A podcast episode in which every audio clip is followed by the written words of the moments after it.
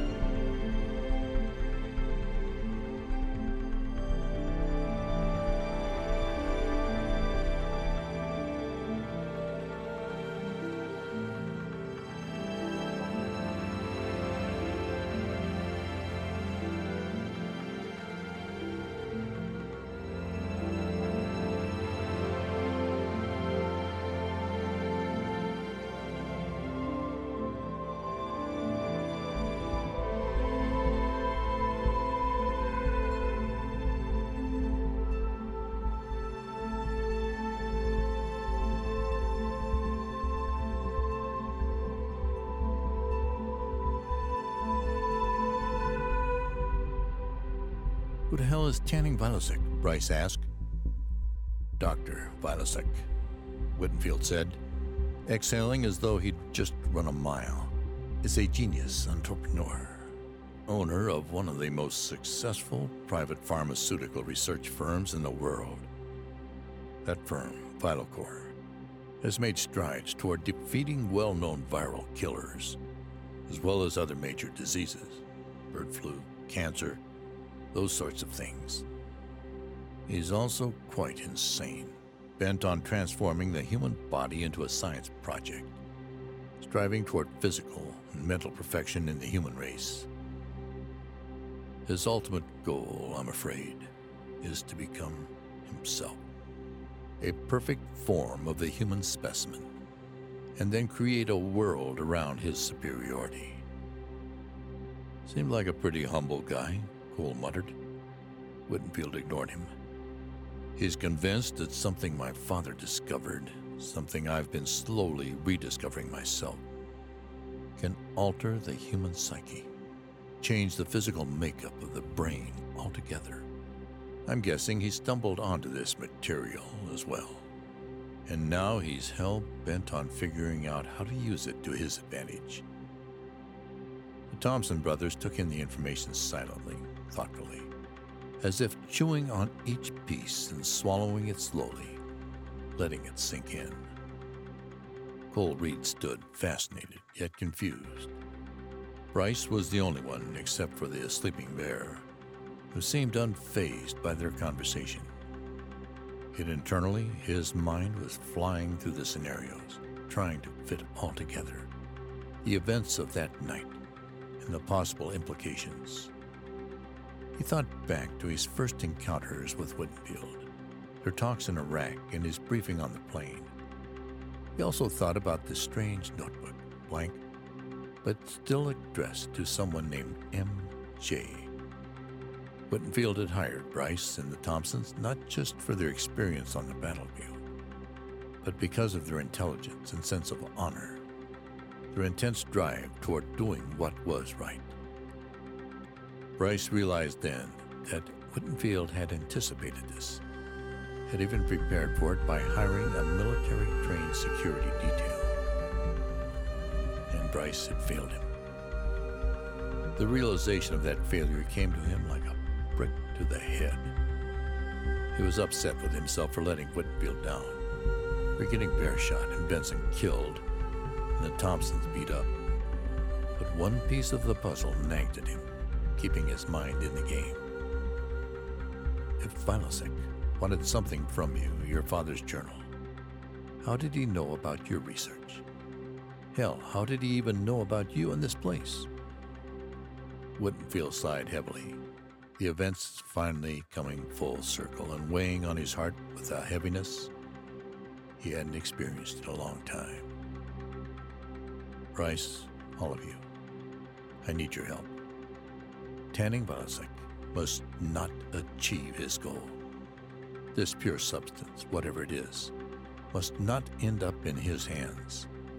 Vilosek will do whatever it takes to acquire that substance and he will destroy anyone or anything in his way to do it. You see, Vilosek is a man I feel I know intimately. I have never met him, but my father knew his father well. They were close friends and colleagues.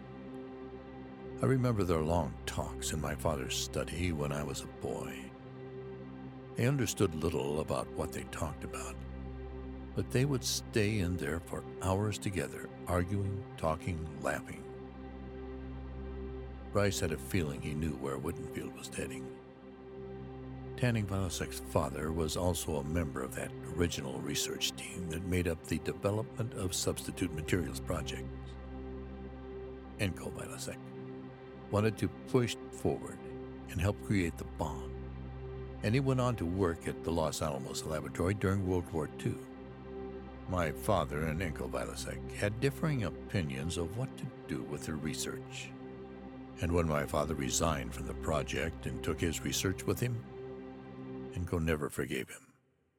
He tried stealing the research a few times over the years until his death in the 60s, but he never got far.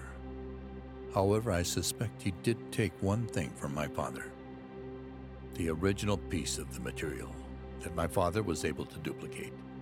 We've been working with a duplicate ever since, knowing that it was a copy, a synthetic replica of a pure substance but I never imagined that it might already be in Vilosek's possession. Wittenfield shook his head. So, Cole said, they figured out that you're close to a breakthrough and wanted to see if your father's old notebooks had any insight into where this object came from. Mr. Wittenfield, do you have any of these journals we could take a look at? Of course, but I've scoured the notebooks numerous times looking for some sort of earlier reference to the substance, but I've not found anything. But if you'd like to try, I've got another one right here. He walked to the far corner of the room where an overhead projector sat unharmed on a rolling cart. There was a stack of files on the projector, with a brownish, faded leather journal wedged in between. We had a public presentation this afternoon, Wittenfield explained to Cole, was a small gathering of members of the scientific community in the area. I'm part of a philanthropic outreach team that meets once a quarter to discuss the impact of our research. And I used one of the journals as an exhibit. He handed the journal to Bryce. It had nothing to do with the material Vilosek was after. His voice trailed off. Bryce flipped through the small notebook, scanning sections of text every few pages. Shrugging, he held it out to Cole. Cole reached for the notebook, but his hand stopped in midair. What the? Cole breathed. Bryce, holding out the journal, looked down. The journal was inches away from Cole's hand, which was emanating a faint bluish glow from the tips of the fingers to a few inches below the wrist. Cole jerked his hand back wide eyed. Everyone in the group leaned in to look, but his skin had returned to its normal hue. Oh, Wayne muttered. Bryce moved closer to Cole, who was visibly shaken. Bryce extended the journal toward Cole, whose skin, this time, over his entire body, again turned a light blue, causing him to glow like a faint blue light bulb. Cole reluctantly took the leather bound journal from Bryce and opened it. As his finger touched the first page, a swirling text began to appear, superimposed on top of the original entries from Wittenfield's father. Wittenfield, immediately recognizing his father's handwriting, grabbed both the journal in Cole's open hand, leaving it touching the page. He read the newly revealed handwriting aloud from the top of the page. After countless efforts and countless days of trial, it seems as though there is no immediately substitutable elemental material that can warrant the same effect as the original. We are lucky to have the duplicate, though without the original source. Our attempts at creating a suitable alternative have failed. We will continue to test the properties of this duplicate material, and our assumption and hypothesis shall be that the pure form of the material now lost to us for some years, would have the same reactions with the elemental matter, though on a much more powerful scale. Wittenfield's voice and hands started to shake. They created the substance as a duplicate. Vilosek's father must have stolen the original, leaving the much weaker substance to my father. And you, Mr. Reed, they must have injected you with something that reacts with whatever this ink is made of. Do you remember anything of that sort? Cole looked around at the group and shook his head. No, I told you. All I remember were the physical exertion tests, fitness exams, IQ assessments, and. He stopped for a moment. Now that I think of it, I only remember about two days of my time there. On the third morning, I woke up and felt like I'd been asleep for much longer. Maybe I was drugged. The group sat silently, trying to piece it all together. The break in by Vilosek's men and the attempt to steal one of the journals. One of their own killed, and another seriously wounded. The rescue of Cole Reed, who after some reason glowed like a blue firefly when close to the journal. And finally, the fact that they were the only people besides Vilosek and his team who knew about the material and its potential. And Vilosek was obviously willing to kill to get the journals. Wittenfield gathered himself. Gentlemen, we have work to do. Reynolds, get your men ready to travel. I'm going to call in a few favors and see if I can't get us some help.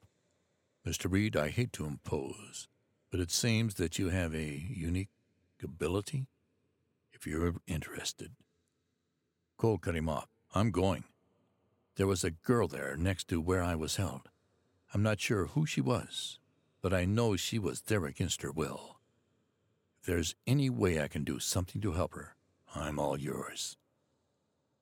Bryce took in Wittenfield's reaction. He knew dragging a civilian along would only complicate things and possibly threaten their mission. But he couldn't deny that if there was something in that journal that might lead them to the substance, they needed Reed with them in order to read it. He gave Wittenfield an almost imperceptible nod. I hate to burst your bubble, guys, Wayne said. But where the hell are we supposed to go? We have no idea where this Vilosek is. Jeff broke out into a wide grin. I might be able to help with that. The others looked at him. When I tackled that gorilla earlier, I didn't have anything to hit him with. I knew I couldn't slow him down for long, so I stuck my cell phone into an empty pouch on his equipment belt. Wayne grinned, slugging his brother's shoulder. We can use the GPS on the phone to pinpoint their movement, but let's just hope you don't get a call anytime soon. Winfield looked at Bryce. Let's get going. We're already well behind, so we'll be playing catch up for a while. I'll get you a laptop rig for tracking Vilosek's team. Be ready to lift off in two hours.